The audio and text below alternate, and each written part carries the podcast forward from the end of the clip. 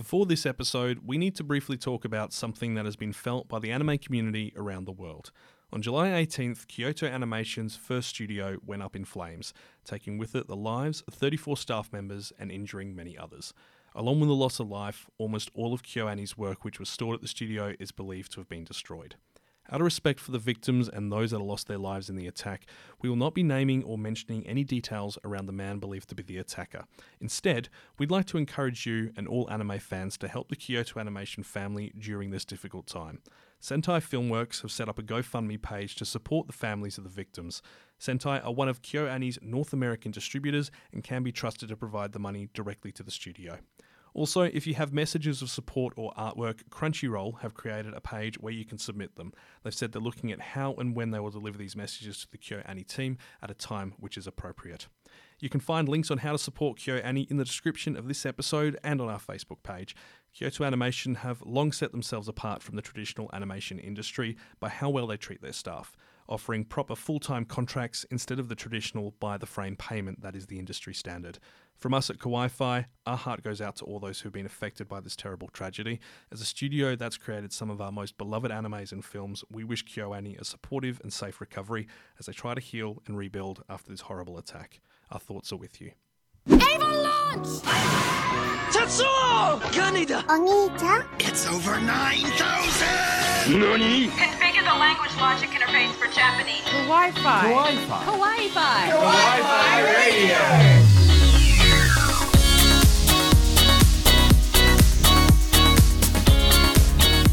Konnichiwa and welcome to a new episode of Kawaii Fi Radio, the podcast where we look at the world of anime, and manga, and all things in between. I'm your host Kyle, and joining me are my co-hosts Coco and Kenny. Hey guys! Hey, how you doing? Very good. I'm sitting here preparing to raid Area 51 with, With my your Naruto monster runner drink. friends with a monster drink. Uh, I Yes. actually uh, I scoped out a video on YouTube not so long ago. Someone has made an anime opening for the raid on Area 51. Oh, that'd be It's amazing. just so much material to work with, isn't it? It's is. interesting that um I know I say that word a lot, but it is because I didn't realize until very recently that this stereotype of the the name Kyle exists. You know, punching dry walls, punching, you know, Punching everything. drywalls and Uh, consuming countless energy drinks. yeah, and all ju- the monster. wearing anything monster branded. Yes, yes. But I do have to ask you a very important question. Mm-hmm. Do you love your mother in a two-hit multi-target attacks? Oh dear No. gods, no. No. no, No. Um, um, so we- we've tried, guys. We We, have. have. tried. We wanted to give it the three episode treatment, but frankly, I can't. we're not going to. I No. can't. it, So- made th- it made us not able to take it. Yeah, so we've um, t- to give some context. Uh, Do you love your mother in a two-hit multi-target attack is a currently airing anime.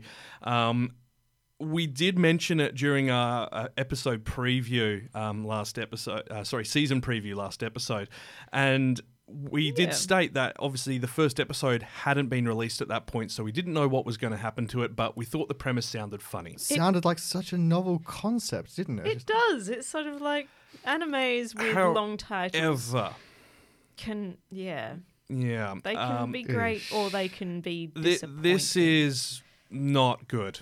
Um, yeah it's the opposite of characters good. um, are bad. Plot is bad. Th- There's there is a lot wrong with this. It's basically smut. so um, bad. and- It's not even that It's- subtle. Like and It's Coco, less subtle. Coco, you quite like cringe humor. Yeah. Like that's sort of your bag. I love it. And this this is cringy, but you're more It's too much. This is for you. terrifying. There's Yeah. cringe and there's horror. This is horror. This is wrong. The, This the is- irony being is we thought this was, you know, we didn't expect it to be an amazing anime, but we thought it would be, you know, sort of middle of the pack. Um, I this mean, there is- are isekais plenty these Yeah, days, yeah. and this was sounded like a different kind of a take on it. Mm. But But but this one has literally scraped the bottom of the barrel, and I'd say it's probably the worst of the season um, that, of the ones we've talked about, and that's saying a lot considering some of the ones we've talked about. indeed, pretty bad, Um, guys. So from the Pretty bottom of the barrel to the creme of the crop, Doctor Stone, oh yes, so loving good. this. It is so shown, and I love the pure OTT-ness of everything they say and everything they Mm. do, and everything they say is a big deal. Everyone has protag hair. Everyone is just crazy strong or crazy smart or crazy. Yeah. And, yeah, And it's, I such- just love the energy. it's a world of s- I almost superhero kind of people. And a I love, I love the fact that for so long, because those first couple of episodes we were watching, we're going, oh, the girl's not going to get resurrected anytime soon. Yeah. Everything that you see in the intro misleads. Yeah, It's true, it really it's, does. It, it's really well done, and I'm really looking forward to it. And uh, even it, it says a lot when even Anime News Network and Crunchyroll are posting their reviews on it and saying that this does the shonen genre right and in a different way from everything that's come before. Oh, because like take uh, your typical shonen like Bleach or Naruto or something. Yeah, Mm-hmm. you've got your character, they've got their values, and they've got their superpowers. In this one, the superpower is knowledge. It's Mm-hmm. science. It is Yeah. teaching the audience something about the world, even if it's potentially dangerous stuff that the anime advises you not to try at home. And I love the notion, you know, the, I, I've thought about this sort of stuff before. You know, the old, um, what if you're one of the few to miraculously survive a cataclysmic event and mostly everything technological is wiped out? Or even you are transported hundreds of thousands of years into the past with all of your memories intact. You know, I've often wondered about those scenarios. What would I invent first? Like the wheel, the mirror, clothes, shoes, the iPad, a religion? a religion. that would probably be a powerful thing. Celebrate me. Yeah. Any listeners, if you have an idea as to what you would create first, Yeah, let us know us- in the comment yeah. section. we'd love to hear. Oh, that's asking for trouble. Hmm, that, that, that, that the flame will begin. Now, on, We on the- highly recommend Doctor Stone. I highly recommend Um, it. Absolutely, But we, we need to talk about. So I, I have been binge reading manga again as you do. because I, you know, now that the season in review and season ahead research is done and dusted, um, I have time. Mm-hmm. And Yes. Please don't bully me, Nagatoro. I thought you were going to ask us not to bully you. My name's not until you said Nagatoro. Nagatoro. please don't bully me. I'm a, just because my name's Kyle. Okay, Like, so I, this- I'm I'm this- not a drywall punching monster.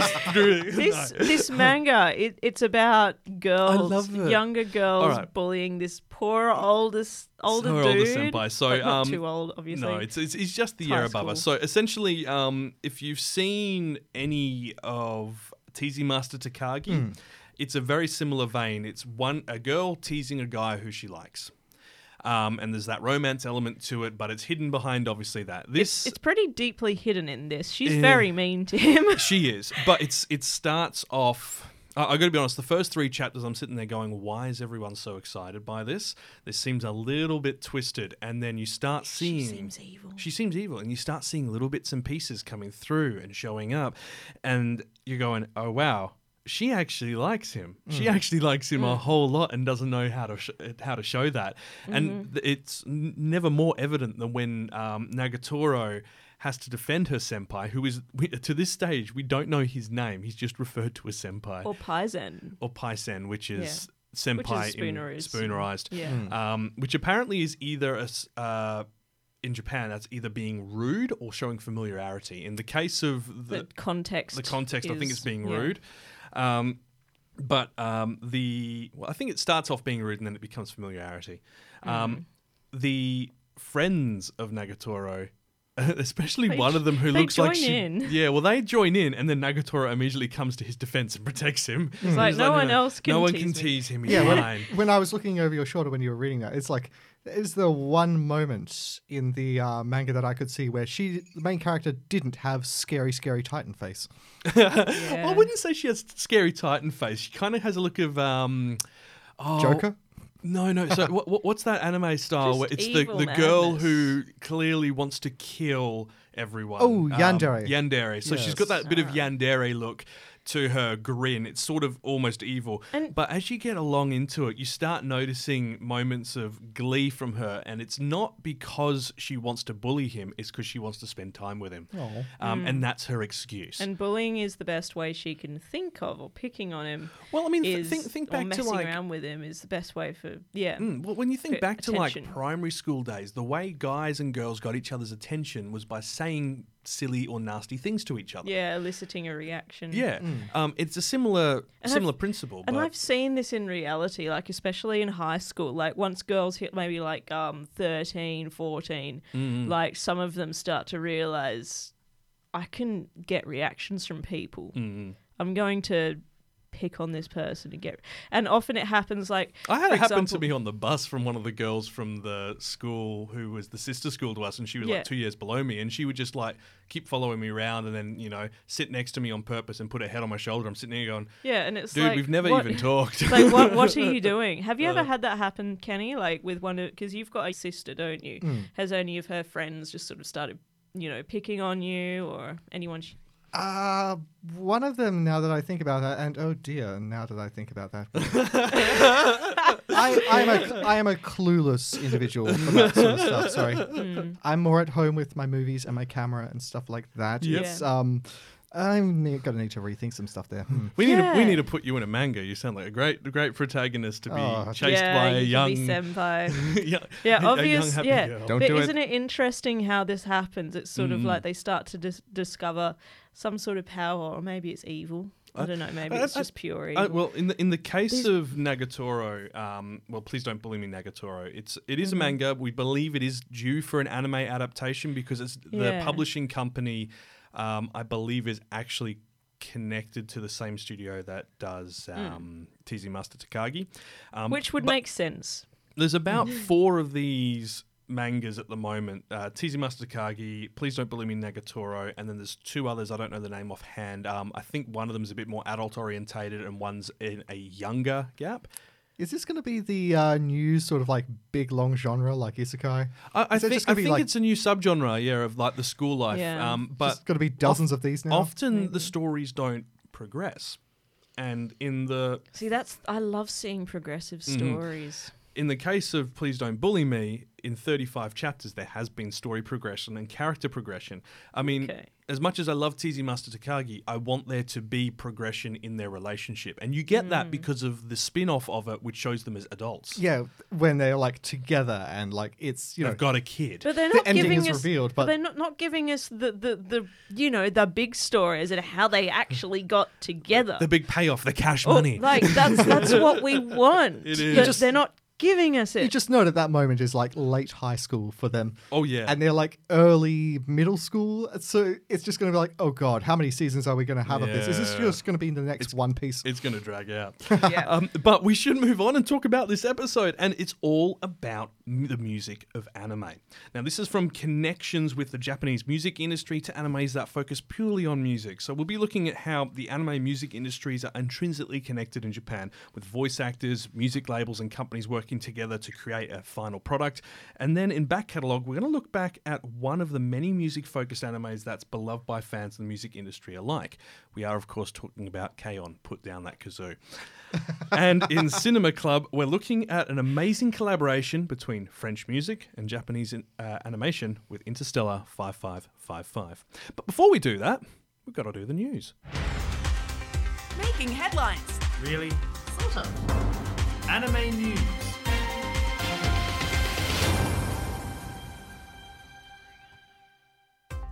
Weathering with You opens at number one at the Japanese box office, and bad news for the Hollywood adaptation of Akira. This is Kawaii Fi Anime News.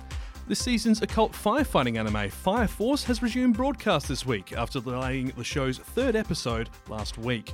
The studio decided the upcoming episode required editing following the events at Kyoto Animation Studios, with MBS declaring they would alter future episodes if any issues arose. The changes being made include altering the colour of the flames and a new narration being recorded. Warner Bros. has put the upcoming live action adaptation of Akira on indefinite hold due to a scheduling conflict with director Taika Waititi. An overlap in the shooting schedule for Akira and the upcoming Thor Love and Thunder film, along with delays to the filming start date, has resulted in the long suffering adaptation being delayed once again. It's taken almost two decades for the project to get off the ground, and Warner Bros. are apparently hopeful Taika will return to head the project after Thor is completed. MMORPG anime Sword Art Online has begun its 10th anniversary celebrations this month, with a sneak peek at the upcoming second half of the series' Alicization arc. The series was first published in April of 2009 and has since spawned three anime seasons, a spin off anime, a film, a range of manga, and several games. As part of the celebration, a special interactive exhibit will be running in Tokyo's Akihabara UDX venue from August 4th to August 18th. The continuation of the third season is due to begin broadcasting as part of the fall anime season this October. Renaissance art manga Arte will be receiving an anime adaptation, according to publishing company Tokuma Shoten. Set in 16th century Firenze, Italy, the manga follows a young girl called Arte who comes from a noble family and dreams of becoming a painter. As being an artist was restricted to only men during the period, she finds a painter named Leo to take her on as an apprentice. The series begins publication back in 2013. Isekai light novel series High School Prodigies Have It Easy Even in Another World is also receiving an anime adaptation due for October this year. The book focuses on seven high school students considered geniuses in areas ranging from economics to politics, and the group is involved in an accident waking up in another world. They decide to work together to find a way back home while helping to rebuild the poor village that's rescued them. Heading to the bookshelves, two manga series are finishing up in the coming months, both from Shueisha's weekly publications.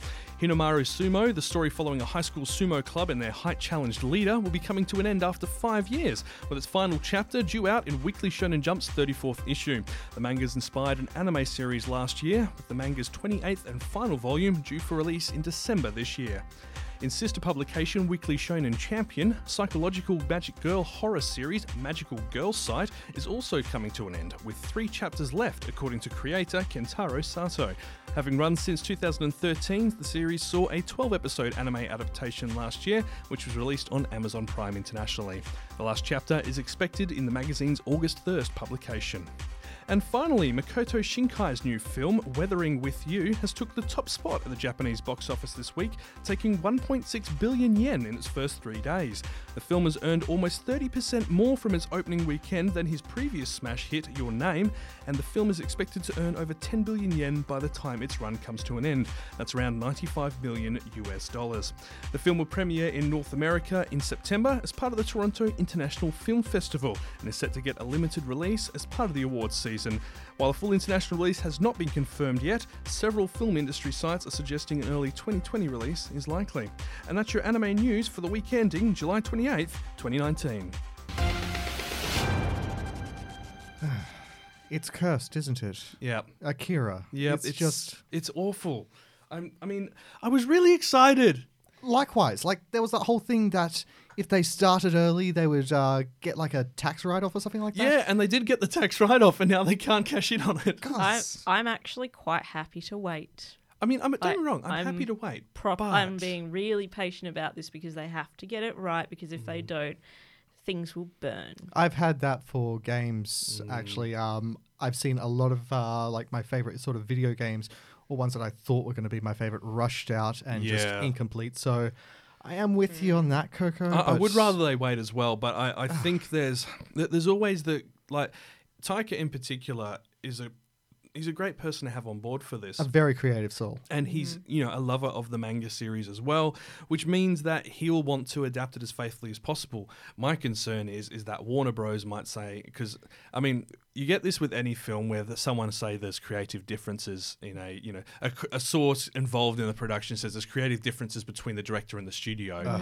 and that that has been said about Akira because they probably just want to push out a cash Yeah, cow, they and do. he wants to uh, actually do a proper film. I'd say a lot of directors would also feel that way. Yeah. Um, especially knowing, you know, what has happened before when you push things out and uh, people end up having to apologize years later for what they wrote. Oh, Are I'm we not go- talking about? Uh, we don't talk about that. I will. Fi- I will find the freaking censor button, and and I will freaking fricky frick you Where do you guys keep that thing? right over here in this box with a padlock and a thumb reader. Yeah, Ah, yeah. interesting. You won't be able to get it open. Challenge yeah. accepted. So look, I just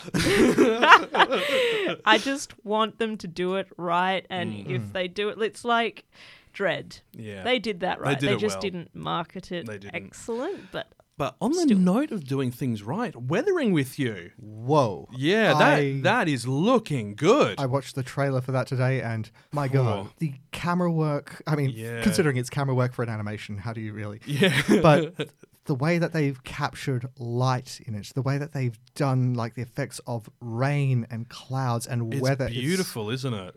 It's, just it captures such a gorgeous atmosphere. I'm so excited Mm. for this. I mean, I, this is the same guy who made uh, Your Name, Hmm. and I believe it was Five Centimeters a Second was his breakout Mm-hmm. film.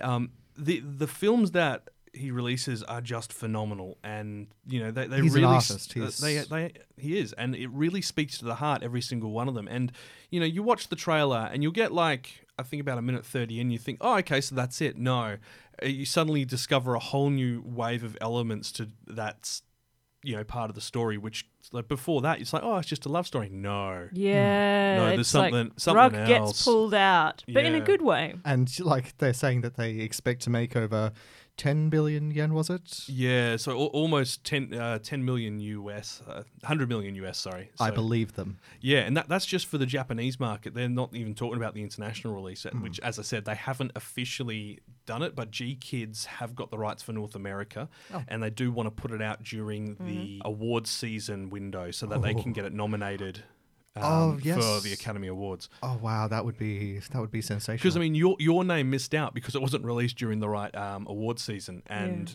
that you know was awful. Tragic, yeah. But uh, yeah. Anyway, moving on. We should start talking about music. Kawaii Fi Radio. And now for our feature presentation.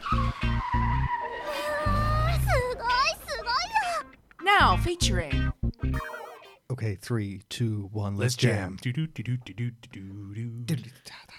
Okay. Yes, that's our attempt at music. I mean, we haven't got any instruments in this studio. It's all in another room in boxes. Maybe later. um, so, this feature, we are talking about anime and the music industry. And there's one thing that you can always use to deepen a connection with a story, and that's music. So, it can make a heroic scene epic, it can make you cry for a character's pain, or it can bring a bit of melancholy for, you know, days gone by, high school, or whatever it might have been, early days of romance.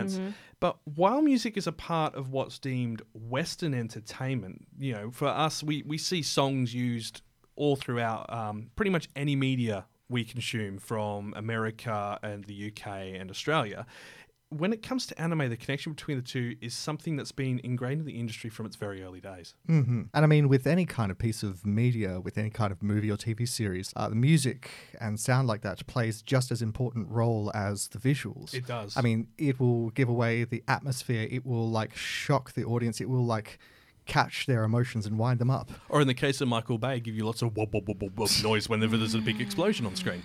Less said about that, the better. Oh, okay, okay. Honestly, I like I liked the first one, but it gets old It after you just recycle Transformers? everything. Yeah, okay, that's yep. So Just painful. Most music found in anime seems to have a bit of an unknown quantity to it. It somehow feels unique, emotive, and connected to Japanese animation culture, regardless of the genre it's come from. And somehow that music we tend to find in anime seems like it's almost connected to the story in a way, both from the emotion and the feel it gives off, which hmm. is a hard thing to do, and they succeed consistently. Um, and it's much more so than we find in Western TV shows. I mean, there are um, examples that are amazing um, for stuff that's been produced, such as um, Westworld, where the music is used to great effect. Yeah. For certain series like that, for the big like award winner ones, you get like the opening theme and it will like tell you everything about what's going to happen. I want to like point out shows like uh, True Blood or Stranger Things. It's like you hear that theme, you know what you're in for. Yeah. Twin Peaks. And oh, abs- well, yeah. But from there, when you look at most of the stuff we get, a lot of the stuff that is just pumped out and generic, like yeah. all those lawyer shows and so on, you, you don't really associate the music with the story. It's just part of it to let you know it. I mean, CSI Miami, of course, has The Who, um, which immediately connects it to it, but that's all that connects it. It's not a vibe throughout the show. yeah, it's not.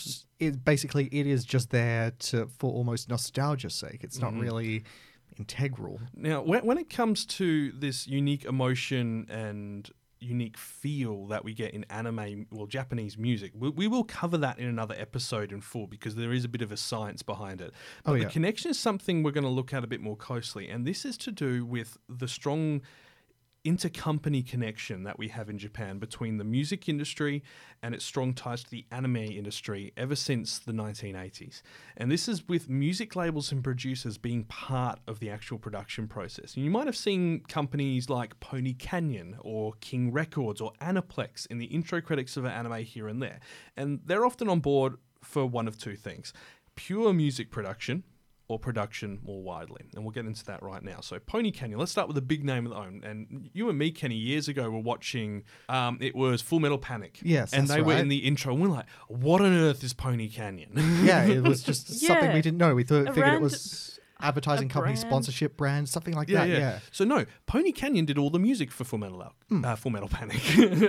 And not Now- only them, surely. Now, Pony Canyon is a huge name in the Japanese music industry, and if you've watched any casual amount of anime, say around 10 shows a year, you'll have seen it pop up because they're in almost everything in one way or another.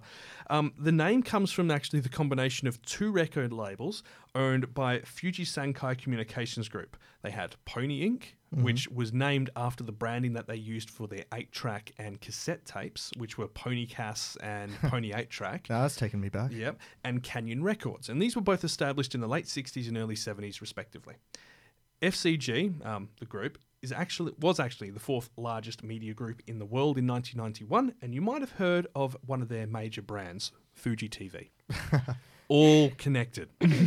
so, like many co- companies, Pony Canyon's got a pretty diverse range of incomes, but it's what it all comes down to in its core is two things: producing music and anime. Their music production work includes a number of big series Are My Goddess, Attack on Titan, Blue Dragon, Dagashi Kashi, Fairy Tail, Full Metal Panic, Hunter x Hunter, Ranma and a Half, Robi Hachi, Tamako Market, A Silent Voice, K-On. I can keep going. There's Wow. a lot. Yeah, if uh, listeners want to go back and listen to that at half speed, there is a bunch of good animes in Yeah, there. Yeah, and we, we will, every single one of these animes is something we will be doing in our upcoming Kawaii Fi reviews series. So we, we will touch on all of these. Hell yeah. But this says a lot because this is just the series they've done the music on. They've produced other series as well. Hmm. But mm-hmm. the thing is, is that they're a company which is a record label and has artists signed to them who they can commission to make the music for the show.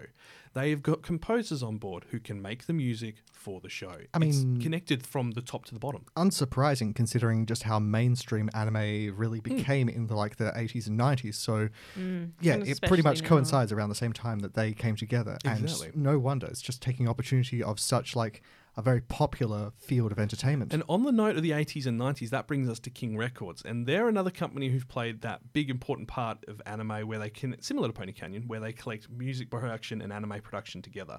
A few examples of the music production side that they've done is Arjun, the Blame movie, the original Battle Angel Alita, Neon Genesis Evangelion and its rebooted films, Metropolis, Rosario Vampire, Slayers franchise. Once again, can keep going. Once again, Won't. listen back to find some on good half animes in there. um, King Records has, well, had their um, subsidiary record label called Starchild, which was established in 1981, and it specializes in only music for anime. I think I heard of them. Yeah. Now, they're no longer known as Starchild. They were rebranded in 2016 to King Amusement Creative, which is actually a part of King Records' anime department. So there, it's got a strong presence both to due to its chart-topping artists who were assigned to them, who are also celebrated voice actors. One, so one big name on their books, Hayashibara Megumi. You mm-hmm. might recognize her from a few voice acting roles because her, she is credited as Megumi, M E G U M I, all in caps. That is her. That is her stage name, and you will see when you're going through the list of voice actors in shows, her name all in caps, and you go, "Who on earth is that?" Well, you know, she's a voice actress, singer, musician. Voiced um, Rei Ayanami in Neon Genesis, Ranma Chan in Ranma, Faye Valentine in Cowboy Bebop, As in, like, L- which? Um, Fe- Rama Chan, female Rama. Yep. Lina Inverse from the Slayers franchise. franchise. Jessie in Team Rocket from Pokemon in every single episode that she's in. Several Pokemon, as a matter of fact, as well. I believe she voiced the Bulbasaur. Go figure. well, while you're there, Um, most of her songs have made it into the top 10 in Japan, and many have been used for anime openings and endings. You're seeing the connection here. Yeah, um, I actually uh, did some research on that matter. Like, there was a huge boom of like voice actors slash singers in like the early thousands to well, recently, of course, and um, yeah, that's basically become a pervasive thing because of the popularity of anime. Just getting fame for being in an anime guarantees you stardom. Well, th- there's a, been a, I found a couple of really interesting articles that explain how anime has helped Japanese pop and rock industries get on the international stage. Because without them, a lot of that music would never be heard unless you specifically searched for it. Exactly. Yeah. So, I mean, there, there's another big name we wanted need to talk about under King Records, which is Mizuki Nana. She's a voice actor, singer, musician again, also a radio host now. Um, she voiced Wonderful. Hyuga Hinata in all the Naruto series, Wrath in Full Metal Alchemist, Moka in Rosa- Rosario and Vampire. And do you remember the recent Dragon Ball Broly film where there is the girl, the green girl, Chilo? Yeah. Voiced her too. Oh, lovely. Yeah. Hey. So she's released 12 studio albums. Eight have reached the top three or higher in the Oricon charts, and she is the first voice actress to top the weekly Oricon albums chart and the weekly Oricon single chart since its inception since 1968. Wow. So it says a lot about how their music side and the voice acting and anime production side are colliding. And that's looking at the 80s and 90s for each of them. You know, I'm actually a little surprised you haven't mentioned a certain someone at the moment. I, I'm holding off talking about the bestest waifu of all. I thought we weren't going to talk about Well- waifus. we well, established thing is- that is in because- episode one. yeah, but the thing is, Rie Takahashi's a real person who's actually an amazing voice actor, Oh, a so talented that's- You're just That's the telling us loophole then, why eh? you want her to be your waifu. no, no. So I'm being, I'm gonna I, choose I'm a being husbando. s- oh, a husbando. And Kenny, you can choose whatever you like. I choose you, Cthulhu. I am joking. Um, He's but really not. so, and thirdly, moving on, we have Aniplex, who you will have no doubt seen in the opening of many animes. They are owned by Sony Music. Hey. Oh, okay. Yep. And they have long been involved in planning, production, and distribution of animes, along with soundtracks, music productions for films, anime, you, you name it. They're also a parent company of A1 Pictures, Cloverworks, and Madman Anime Group. Whoa. Yeah. And when it comes to music, its connection is probably a bit obvious considering it's owned by Sony. But let's have a look at the soundtracks they've created Baccano, Black Butler, hmm. Demon Slayer, which is currently airing, mm-hmm. Erased, all of the Fate Stay Night and Fate Stay Zero and Fate Grand Order series. Big name. Gintama, Gurren Lagann, Kaguya Sama Love is War from last season, all of the Naruto series, Madoka Magica, Soul Eater, Sword Art Online. Um, that is a drop in the ocean of their list. Those are the big ones I could find just after that. And it's huge. Yeah, that'll be making them money for the next century. Yeah, so I mean, you have a look at their connection. So Aniplex are more based on the animation side, Yeah. but they're owned by a record label. They have a record label. They have sub studios, and they have artists signed to them who will create music directly relating to the theme and the vibe and almost the soul of the anime that it's designed for, which is something we don't get. If you have a look at recent Marvel series, like they sh- shoehorned in um, Nirvana into the Defenders. You know, come as you are. Okay, that's cool, And- but it's not written for it, and it doesn't feel like it's a connection. It just feels like it was used to promote it. Yeah. By the same token of that, you've got Iron Man playing uh, ACDC Back in Black, and like that's his jam. That's his favorite music. It features throughout uh, Yeah. his movies because But that's it, it his character. features because it was used in the first film and then it was repeatedly used to build the connection. Hmm. What anim- the music that the Japanese industry puts out and uses in anime feels like it's connected from the first bar. Oh, absolutely. It, it doesn't feel like you have to build that connection. It feels like it was always there, and Ah. that that says a lot. that instantly brings to mind uh, Domestic Girlfriend. Yeah. To quote um, a great article that I saw, "Domestic girlfriend is a dumpster fire," and I love it. But the Do you- artist who did the opening theme for that, um, oh, her name slips my mind at the moment. Oh yeah, and it, she's really hard to track down as well because she's a young new artist and she's only had a few songs out. And I believe we did do a cover of her um, on one of the previous Oh. shows. Minami. Minami, yes, because whenever you search for Minami, you find the other singer who's been doing stuff for a few decades. Um, but she's it's it's phenomenal how well she's done and the passion that like that opening sequence for um, domestic girlfriend and the passion that is in that song felt like it belonged there. And having read the manga and then hearing that opening song and just going, oh wow, this, this It's song totally gets It's it. It's a match made in heaven. It is, and it's not just Yes. musicians either. It goes a lot further, doesn't it, Coco? Yes, it certainly does. There are quite a number of composers who are very well respected in uh, not only the anime Hmm. industry but the music industry as well, and they work on um, quite a number of titles. Uh, Actually, have, have you got a list too? We've got a bit of a list. uh, shall we start with Kanno Yoko? oh, Oh, She composed the score for Cowboy Bebop, as A- well as recorded all songs for the series with her band Seatbelts. And the seatbelts are just a phenomenal. Yep. So the the idea about the seatbelts is they're meant to be a jazz band, and yet they've They're a bit of they everything. aren't cover every single genre and do it flawlessly, from heavy metal to pop Yeah. rock to almost like you know little tapping ensembles. And you know how um, Spike always wears his seatbelt?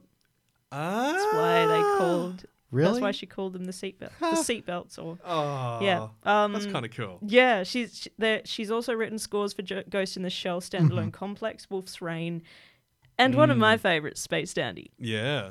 I love Space See, w- Dandy. Wolf, Wolf's Rain in particular was the big project that they did after um, Cowboy Bebop. It's a very different genre and different story, but if you're looking on a purely musical level, Oh yeah. it's meant to be stunning. Um, full disclosure, I haven't watched Cowboy Bebop yet in well, its no, you- entirety. not in its entirety. I think you've seen like half of it. yes, I have. Um, Because I've I sat you down and forced you to watch it and then left the room. Inter- Like, Just embrace it without me talking. Interestingly, um, the me- the mecha art designer uh, Yamane Kimitoshi had we was also um, working on Cowboy Bebop. Um, he had worked on Bubblegum Crisis as well, where every episode is named after a punk rock song or album. Yeah. So a little bit of a connection there. Next person I'm going to talk about is absolutely incredible Is as well. does his Um, name start with a J? No, no, not Oh, yet. I Sagis get- Shiro, who were is famous for working extensively with Gainax Studios, composed ah, the that score. famous Gainax bass drop. Yes. composed the score to Anno Hideaki's Neon Genesis Evangelion. More recently, Shin Godzilla. Oh yeah. He has wow. also worked on Ranma Half, Kashin, Berserk, and Attack on Titan. He was awarded the Tokyo Anime Award for Best Music in 2010 for Evangelion 2.0 You Cannot Advance. Mm. One of his most stunning pieces, it's his song Ray 2. Oh, the piano, piano. rendition um, that's used in it, which is just Far which out. they've actually used Stunning. as the outro for the recent dub of Yeah. Neo Genesis, which doesn't feel right there, but the song itself is Oh, it's beautiful. absolutely Absolute- yeah, amazing. fantastic. Um, quick mention and shout out, as always, to Shin Godzilla. The music for me made this film. oh yeah, It is so just wow, incredible. Everyone should watch it. Another little gem in the big Godzilla monster movie crown. It is. Next person I'm going to talk about is Joe, Joe, No, no, no, wa- no, I wanna We'll talk get about there. We'll get there. Okay. so we have to talk about his sensei first. I appreciate Joe Sensei. He's very good. Watanabe Takeo first. okay. This guy composed music for Mobile Suit Gundam, Oh yeah. Uh, Candy Candy, which was incredibly popular in France. It, little- it destroyed the children's minds and hearts with its cute Um, and adorable essence. Yeah, I loved that article saying that Candy Candy, this adorable little anime, was corrupting the youth of France. oh, so Yep. corrupt. It's must just find like that again. The, the, the song has got the words Dans le monde de candy, tout le monde est gentil. And it's like, in the world of candy, everyone's nice. How is that corrupting anyone? I don't see it. Anyway, it's corrupting their teeth. That's about it. Yeah, that's how it. sweet it is. uh, Lone Wolf and Cub, he also composed. Um, Hmm. One of his songs, Tome Tengu BDM, was used posthumously in the film Lost in Translation. Oh, um, wow. And of course, he was the sensei to Hisaishi Joe. Hard Which Joe. who Kyle wants to talk about. I always want to talk about Hisaishi Joe because he did almost all of Studio Ghibli's music, and yeah, except for one film, right? Ladies and gentlemen, Kyle's husbando. he's my husbando yo yo. So we're really d- departing from the um, earlier statement uh, no, many we're not. episodes It's just for this episode. All right, so it's because I'm a different. Kyle- musician yeah, and I Kyle love love these big- people. Yeah, he's a big fan of music. Um, as are as are pretty much all, all of us. Um, Kyle, it goes a little deep, especially Mm-hmm. It with cuts me Hisaishi deep. Joe. Yeah. It cuts me deep. I, I have all this sheet music sitting there, and I can't wait to buy a keyboard Mm. so I can start playing it. Because while it's nice on the guitar, transposing it's not as much fun. Yeah, and you can get more notes across on- Exactly. on, the piano. I think. Yeah. Well, I, with the Um, piano, I can technically do what like eight notes at a time, maybe ten if I was extremely Yeah. dexterous. Um, I'm not. so of course, Hisaishi Joe um, is famous for scoring many, well, all except for one of uh, Miyazaki Hayao films, uh, as well as Mobile Suit Gundam, following, following in the footsteps of his sensei Watanabe Takeo, Wow. as well as the soundtrack to the 1998 Winter Paralympics, and he also Wow. scored um, a um, an award fil- uh, winning film called Departures, which I'm very very keen to watch. It's a Japanese film about a man who becomes a, a traditional mortician, Ah. and it, it struggled to get funding. Because it's such a taboo subject, death is Yeah. considered unclean. Hisaishi actually composed the music before they shot the film. They played the music whilst they were um, acting the scenes out, which really Ah. helped to give them a sort of an understanding as to The- the what feeling for the- that yeah, scene what and what's sort being of put to go for. Yeah, it's Of meant to be absolutely stunning. This film. I mean, as we previously mentioned, music plays a major part in like conveying the emotions Mm. Yeah. of what you're supposed to be Mm. watching. and Well, I mean, um, like you, you have a look at like um, Gu- Guardians of the Galaxy. That that did a really good example yeah, that was of wonderful. using the music, which is integral to the character, to explain the feeling of every scene. Yeah, and as you'll see, um, the color grading during those scenes, it really just encapsulated you. It was so good at Exactly. that. Um, so yes, um, Hisaishi Joe, if you want to add anything, Kyle. I love this man so much, and his music is beautiful and wonderful and elegant, and it is so beautifully written. It and is. oh, I I'm gonna thi- have to go and listen to some after this episode. Yeah, I, I, I think that everyone do yourselves a favor yeah. and uh, Grab check some it. Hisaishi Joe. Yeah, check it out.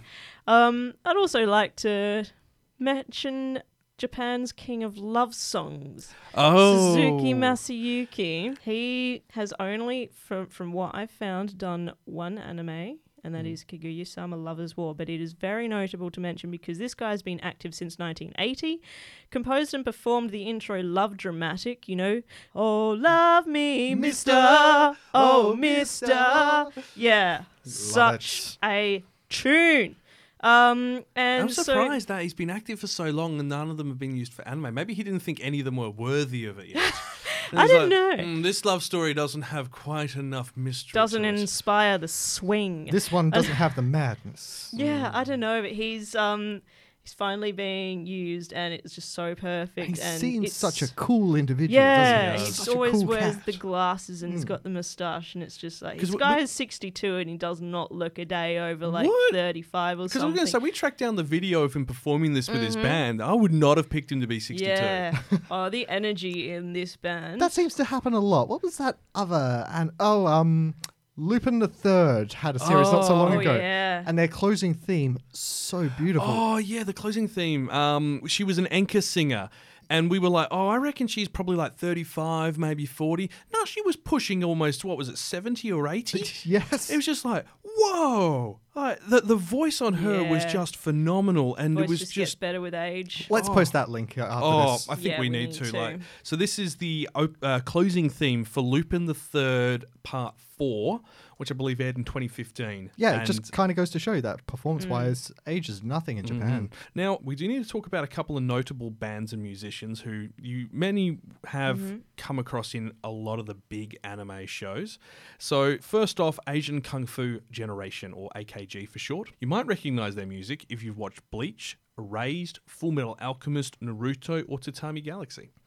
Which, you know, I mean, obviously the last one's a bit more niche, but they're all shows which have had a fairly strong exposure to the West and you know outside of Japan in general.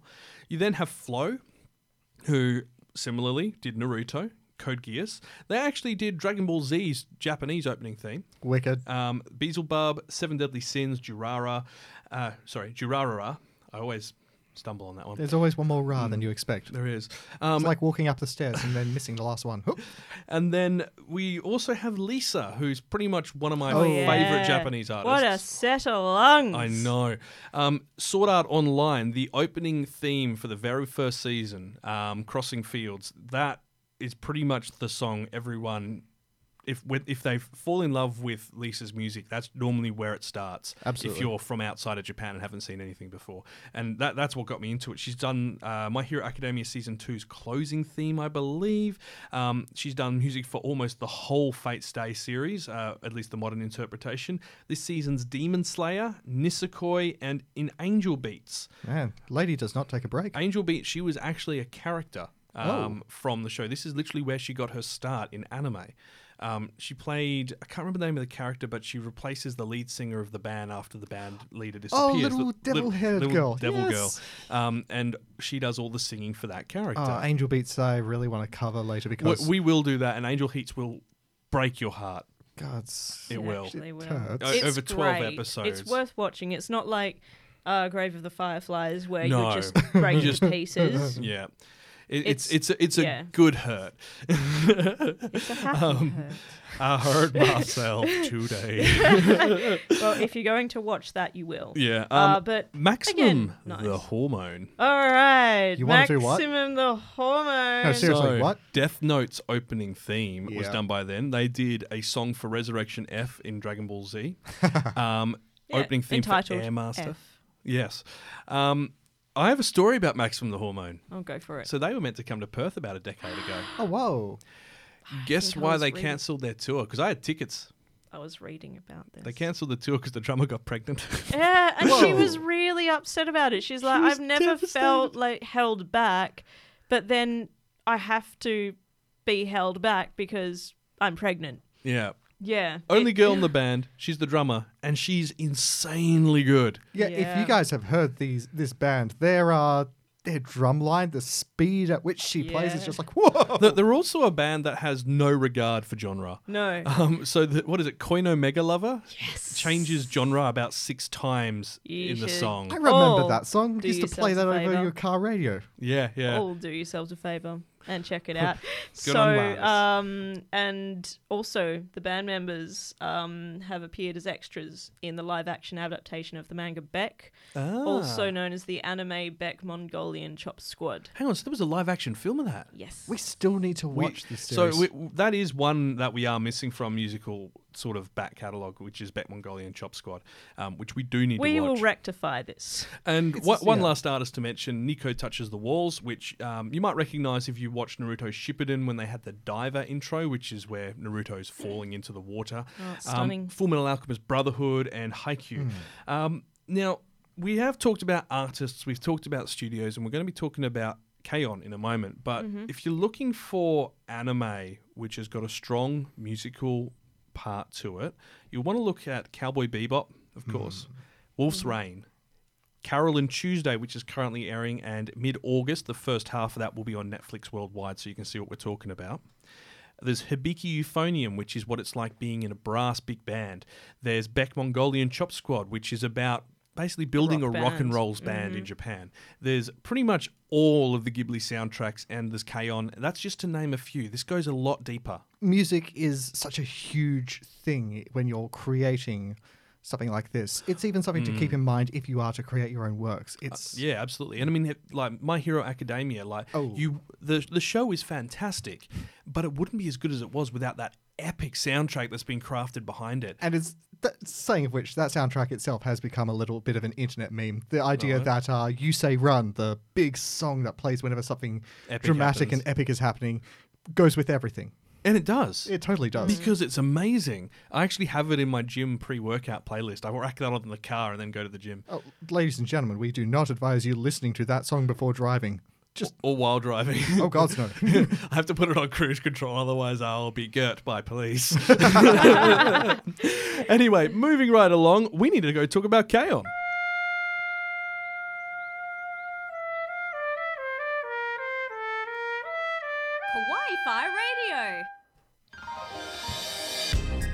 I think I watched that as a kid. Oh yeah, I remember that.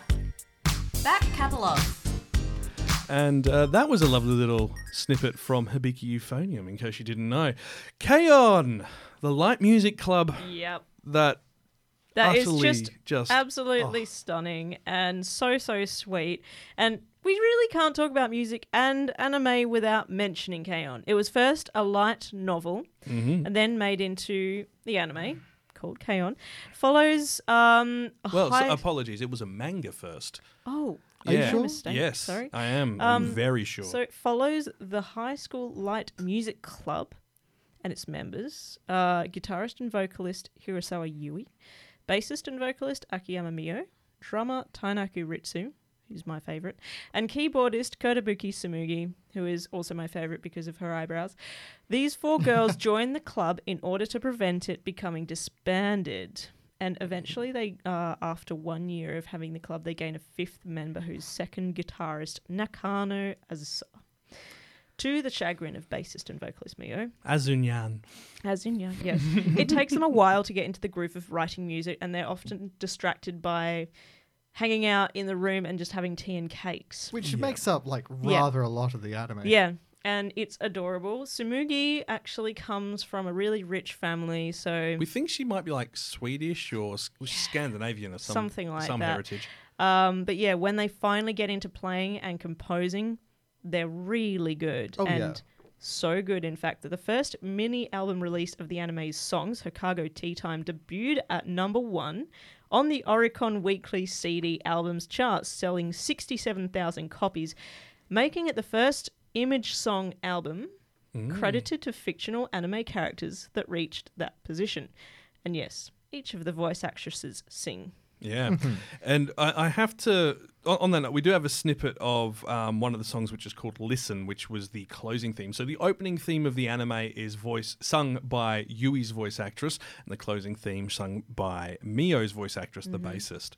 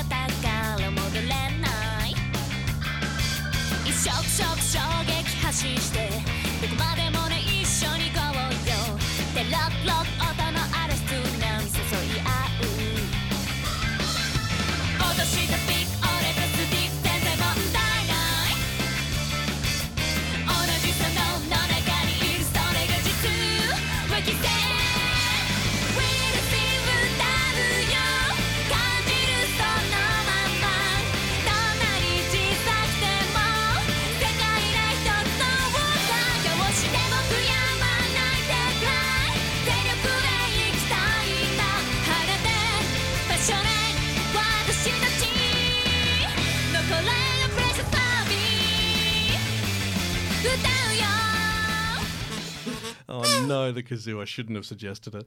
Um, so yes, li- that's an example of what the vocalists and this the group can actually do. And truth be told, they did so well with this that they actually then had to put on a live show, um, which they had another, obviously a backing band. Um, but they actually learnt to play Staple Staple, which was one of the songs that the characters played. It is a simple song, but they none of them could play the oh instruments wow! before. So they just had to. They like, did it live. Flash learn. Yeah. Oh my gosh. Um, and they did a really well, really good job. Like imagine what that must be like for them. It's like, oh, we're just voice actresses, and then they have a rabid fan base going, "We love your music. Oh, it's not oh. all our music." oh dear, we need to do more. and I mean, the voice acting is phenomenal. Like to to get voice actors, as I was mentioning earlier, who can sing. You know, if you think about that in we- at least in Western adaptations of anything like the mm. dub cast, not many of them are going to be good singers. Mm. Mm. Like it's not like usually something that is associated with it, but in Japan, it's something that is completely associated with it now. Absolutely. And we, we have that with um, Rie Takahashi, who, you know, sings a lot of the outros. She does the outro song for Konosuba with, um, because she plays Megumin in that and sings the outro. She's done the outro for um, Isekai Cheat Magician, which is airing this year, because she plays one of the characters in that. It, it's impressive to see how much these people do, considering mm. what we associate with a voice acting role. I mean, her especially.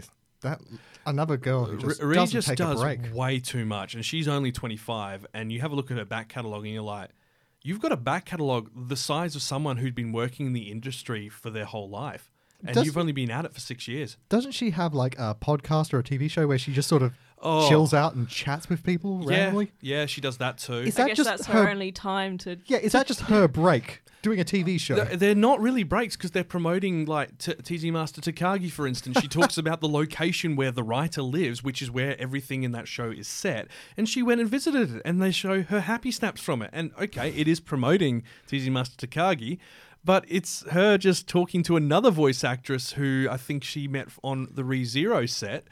Um, Yeah, it's and just- it's like, oh, okay. It's just good lord. I want to start a GoFundMe for this lady just you know to pay for a vacation for Yeah. her, just so she can And th- relax. th- then there's um, a whole load of ASMR stuff they do with her as well, where she puts on her Teasing Master Takagi voice and whispers stuff into your ear. She does have a really nice uh, voice. That She's got a beautiful voice. but yeah, it's just man, she is doing a lot. She does, and she's you know she's not a one trick pony where she's only got you know super shonen and then you know high pitched girl. She's got a massive range of voices that she can mm. put on, mm. which is you know. No offense to some of our English dub voice actors, but some of them don't have much range. They kind of have one or another voice, and that's kind of it. The, the, the issue I, I'm having mostly is the poor quality dubs Netflix have been putting out. Because Alas. a lot of the content they've been putting out are from mostly unknown voice actors and they're not. I, I don't. Th- I don't know if the issue is with the voice actor or the directors, where the director is providing not enough information or guidance to guide how that voice should sound, um, because you know you've you've got a. You've essentially got an example of how to do it from the original version. So look at that and go, how do this character interact? How do they behave? What is, you know, what pitches do they use? How do they react when they're excited? How do they react when they're sound? How do they sound? You know, it's all about that audio fidelity and understanding it.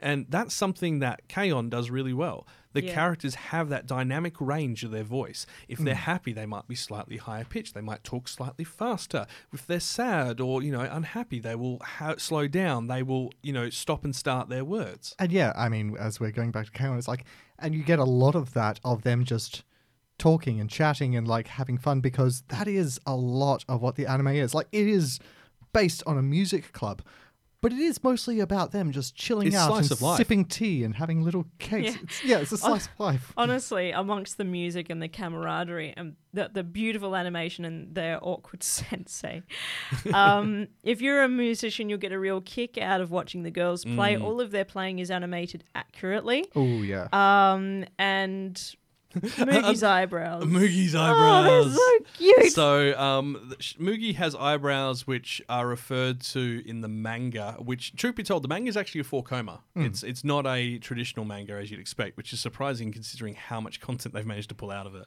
Um, uh, well, for, it's not four koma. It's a bit more detailed than four koma. But Mugi's eyebrows are frequently referred to as pickled radish, the little yellow Pickled daikon is Pi- daikon, pickled daikon what radish. The little triangular sort of yellow daikon radish that you'd find in some Japanese dishes. Um, and there are many moments in the manga where there's a special little episode where Yui's dreamt of eating her daikon radish eyebrows, which is very strange. so all the main characters in this were actually named after another band. Like everyone is named after an individual band member of a group called P Model. P Model. Uh, they are from 1979. They uh, tragically broke up in the year 2000. Um, interesting kind of rock band, and actually a lot more prolific in uh, the anime world than you would actually um, credit Yeah. them for. Uh, they've been mentioned in manga called Sorrow of a Perfectly Healthy Girl and Opus. They have also been featured in anime such as Sailor Moon, Perfect Blue, Beck Mongolian Chop Squad, and Wow. Space Dandy. Wow. Okay, that's pretty impressive. That is pretty cool. So yeah, it's like even though they're broken up, they are They, they've had a left lasting impression on the industry. absolutely. I mean, like each of the individual members of this named after like a uh, member of the band. Wow. It's like That's that's pretty cool. yeah. Well, did the band have five members? Uh, yes. Oh, that explains it. We're about to talk about a band that's got just two. Kawaii Fi Radio. We'll be there on time. There's 20 minutes of ads. Cinema Club. there were 20 minutes of ads the other night. You know, I just realized I messed up that reference. I should have made a reference to the number five because this is what we're going to talk about. Interstellar 5555. Five, the five, five, five. story of the five Ekrit five tar fiftum. Sorry, it's actually the story of the secret star system, but Yeah. all the S's are replaced with fives. also referred to as Interstellar 4 5 because there's four fives. Ah.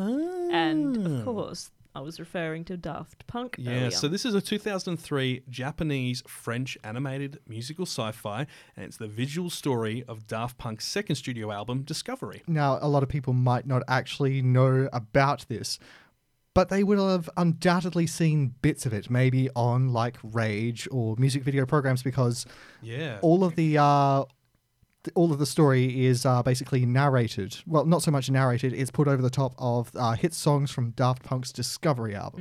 Mm, and Yes. in my sort of case, I saw it in the gym, and that was my first introduction And it was to a f- Daft Punk. it was a fascinating thing, wasn't it? It's like if you're watching Rage or like a music video program, and back in the '90s, that was huge. See, the, the video clips, as, as you're saying, on those programs, they are all the the song. It's just the segment of the song exactly. from the film cut out.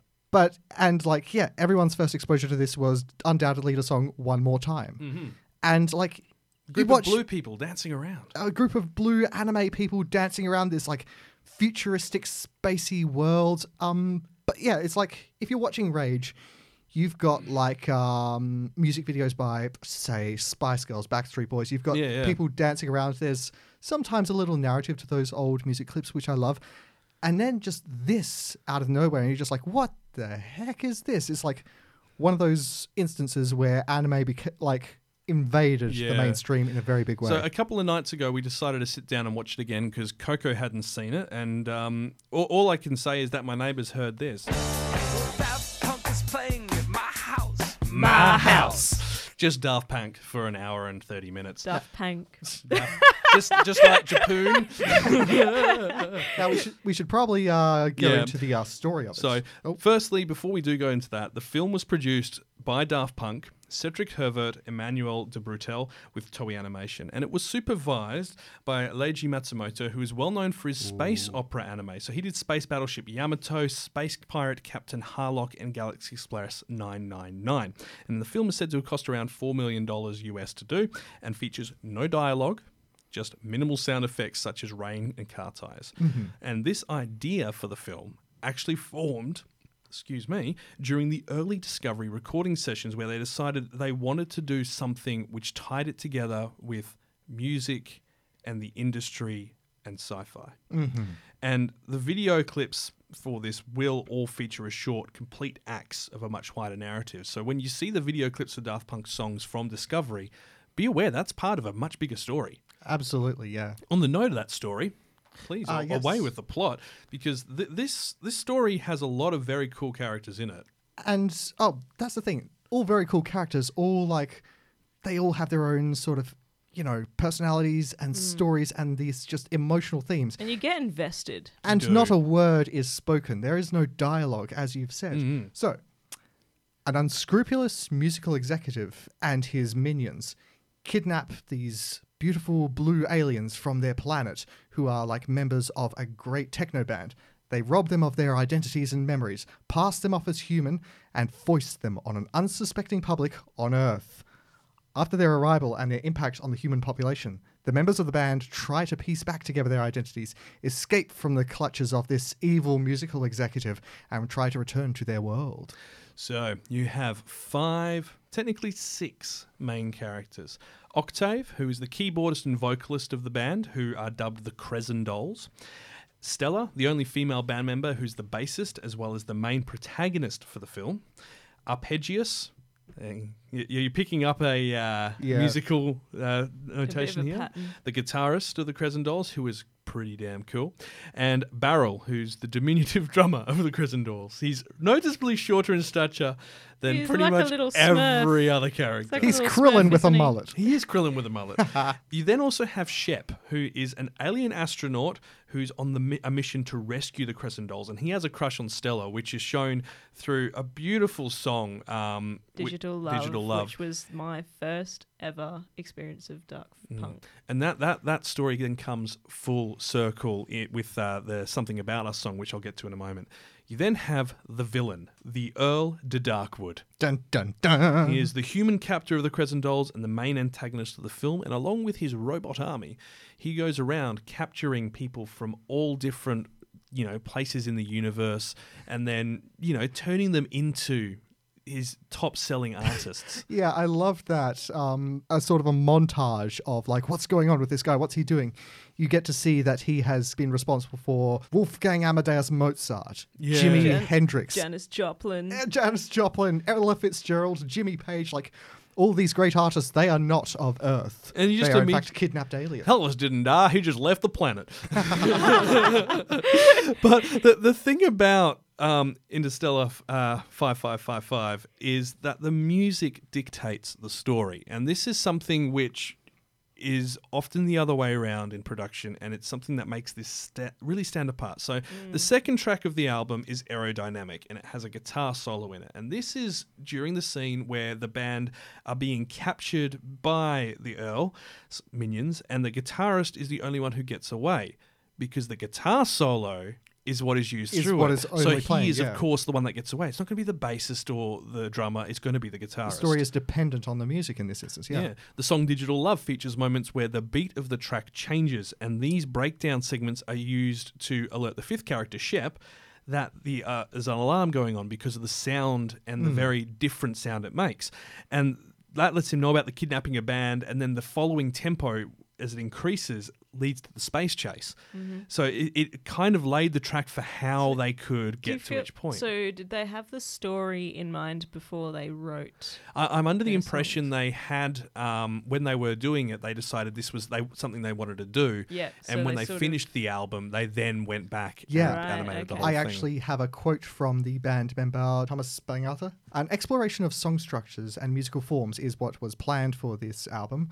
Uh, it was a reflection of childhood memories where they listened to music from a more playful and innocent viewpoint. And yeah, when they were when they were playing this, when they were making up their songs, they were like going back to inspiration from some of their like great favorite animes of all times, including Grendizer. That is like a giant robot anime, I believe we referenced not so long ago. Uh, Candy Candy, which we, we, have we also talked about referenced. earlier today. Yes, uh, that Very- which very corrupts the popular French. in France. and uh, Space Battleship Yamato, of course, which we have yet to talk about and absolutely must. Yes, we should. Um, but going back to the music dictating the story, there's little bits and pieces which do then help dictate it. So you've got like during the band's live performance on Earth, for instance, there is a string section supporting the band as they're introduced. Which is present on the track "Superheroes." It was as they're being introduced. It's got this, you know, dum dum dum, yeah, da, da, da, yeah, Yeah. da, da. It feels like a build up, and it's used as a build up for the band to introduce them. You've then got the track Something About Us, which I mentioned earlier, is used to great effect when Shep finally rescues the band and he gets to actually meet Stella. And I've got a, a little sample of you so you know how it's a bit different from um, the, th- the first track. It also greatly I might not reflects the mood. the right one. But there's something about us I want to say. Cause there's something between us anyway. It's so sad. It is. I'm not going to give away No, why it's sad. it, it's but it awful, but it's beautifully done. And, you know, you get that. They do such a good job of emoting. They do, and this because the songs are emotive already. It's easy to piece together a story that connects with them, and you know, for the final story point for one of the characters, too long, yeah, which is I think the tenth or eleventh track on the album, is used for that travel as they travel home to the planet in Shep's spaceship. Which is shaped like. A guitar. Yep. And at the end of the film, there's a young boy in his room, sleeping and surrounded by toys of the characters, and the Discovery album is taken off the um, record player. And it's suggesting it's all the child's dream about how it comes. And you've got this beautiful little moment where he's falling asleep in bed, and next to him, he's got the doll for Stella and Shep lying next to each other. And you're just like, oh! And that like feel like harkens back crying. to uh, what they were planning for it. It was like a reflection of childhood memories and that sort of thing. hmm So if you do want to watch uh, 5555, Quattro 5, 4 5. 4 5, Interstella. 4 5 as in the time signature, that makes a lot of sense now. Hey! Yeah. we just discovered something. You can catch it on demand on Stingray Qello, which I had no idea what this was. It's actually a concert streaming service Whoa. that's owned by Amazon. So they've got recordings of old concerts you can watch. That sounds Yeah. incredible. So they've got the whole thing on there, and it also has a seven day free trial for anyone to watch international. So that's a great way to check it out. Do yourselves a favor. Yeah. you can also buy it on Blu ray and DVD on Amazon, along with a few other retailers. And as a very last resort, if you can't get any of these in your country, you can find it on YouTube. But you know, support your local Support artists. your local artists, really of good course. to know. But I mean, like, because we, we had so much trouble tracking it down. Yeah. Like, it was very lucky I knew someone who had a copy of the DVD. Um, but anyway, that is where we're going to have to leave it for today because we've gone way over time again, and we're really good at this, I promise. It's what we do.